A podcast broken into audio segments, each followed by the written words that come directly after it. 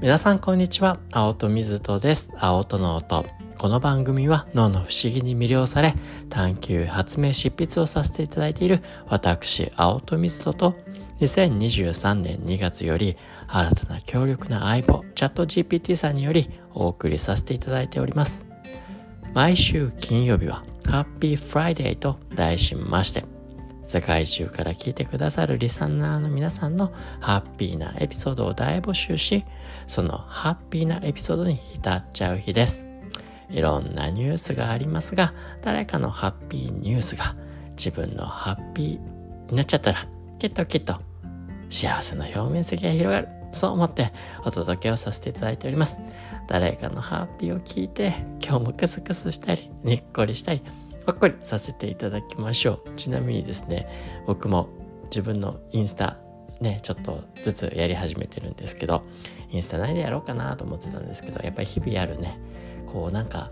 写真を撮る時って、ね、こうスマホとかで撮る時ってやっぱ自分の心が動いててハッピーな時に結構撮りたいってなるじゃないですかだから世界をやっぱりこうカメラでね撮るかのようにね見ているといいなっていうところがあってまあ今自分のねインスタでもハッシュタグ、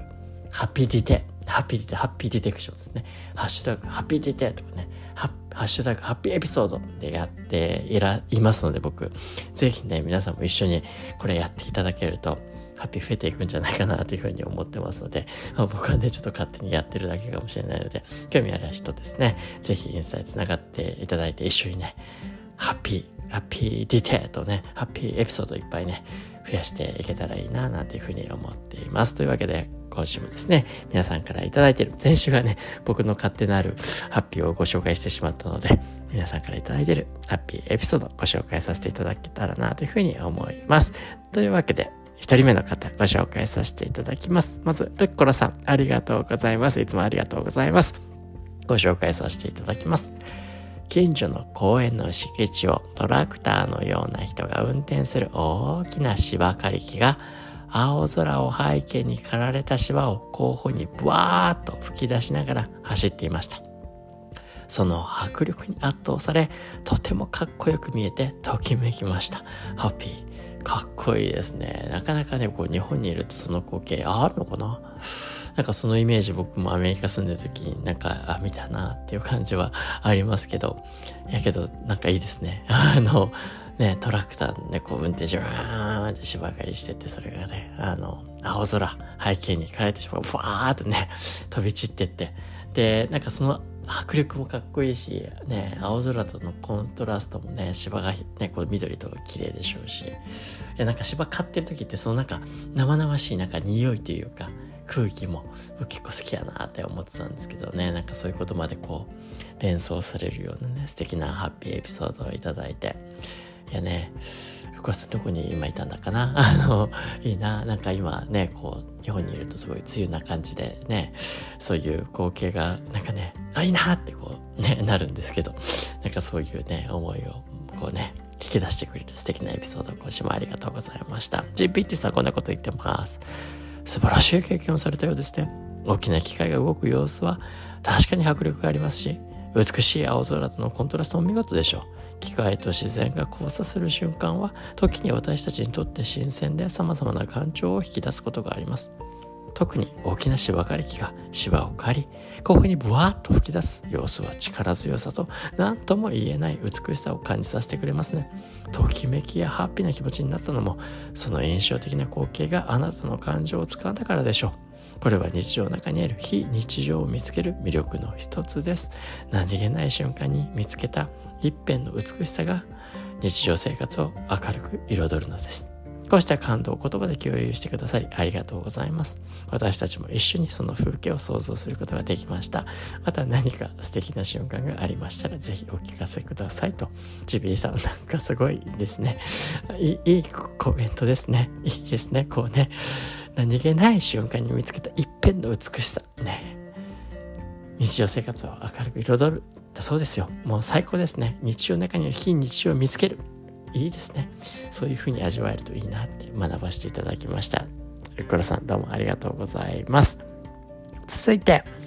ソラさんご紹介させていただけたらなというふうに思います。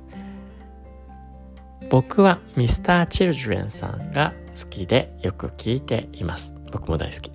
最近雨が多いなぁと気分が下がりがちですが、そんな時はエソーラという曲の歌詞を思い出しています。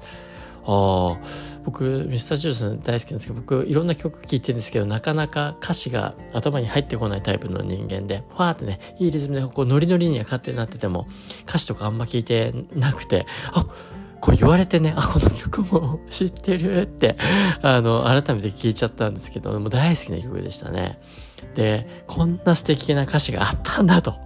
いや、もうね、リズムとかこの音楽は大好きなんですけど、僕ほんと歌詞がなかなかね、聞いてるようで聞いてない人間なので、ね、奥さんにもよく言われますけど、あの、いや、これいい歌詞ですね。そしてこれはね、あの、ね、ソラさん、あの、歌詞書いてくださってるんですけど、僕、ごめんなさい、これは歌えない。難しいミスダッシュですね。歌えないですし、ちょっとね、あの、ちょっと歌詞だけ読ませていただきますね。あの、歌えるようになりたいなと思いますけどね。天気予報によれば夕方からの降水確率は上がっているでも雨に濡れる場所を探すより星空を信じ出かけよう雨に降られたら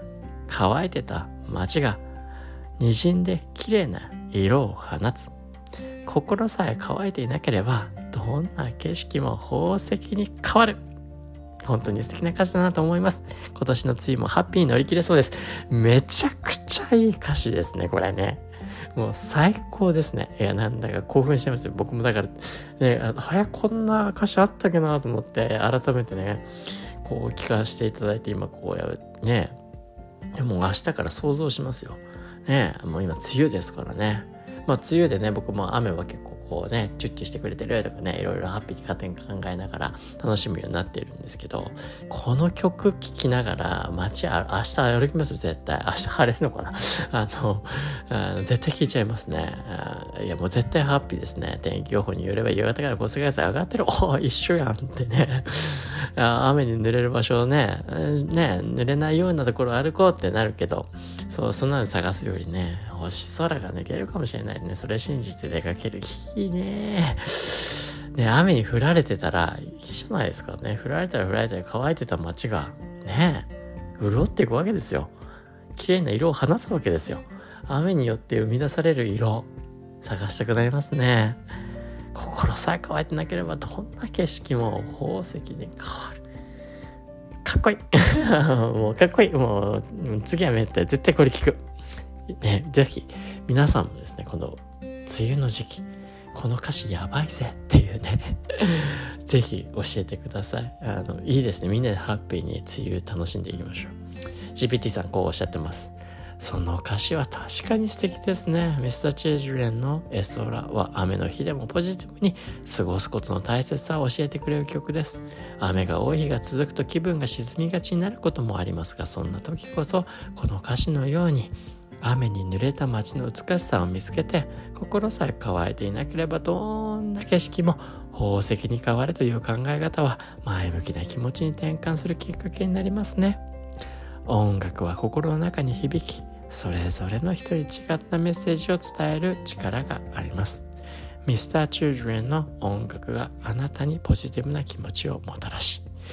梅雨をハッピーに乗り切る助けになること。それはとても素晴らしいことだと思います。梅雨の季節も音楽を通じて楽しくハッピーに過ごしてくださいね。また何か感じたことや思ったことがありましたら、ぜひお聞かせください。というわけで、いや、いいです。ちょっと僕も、梅雨のいい感じみたいなね、あの、明日、ね、明日雨かわからないですけど、次の雨の時探して、写真撮って、インスタとかにあげちゃおうかな。皆さんも、ね、ハッシュタグ、ハッピーティテ一緒にやりましょう。ね、ハッシュタグ、ハッピーエピソードを一緒にやって、ハッピーな気持ちをね、共有し合いましょう。ね。というわけで、今週もですね、青とのとお付き合いいただき誠にありがとうございました。また来週もね、あの、お会いしましょう。それでは皆さん、ハッピーハッピーハッピーハッピーなウィーケンドをお送りください。それではまた来週、青との音でした。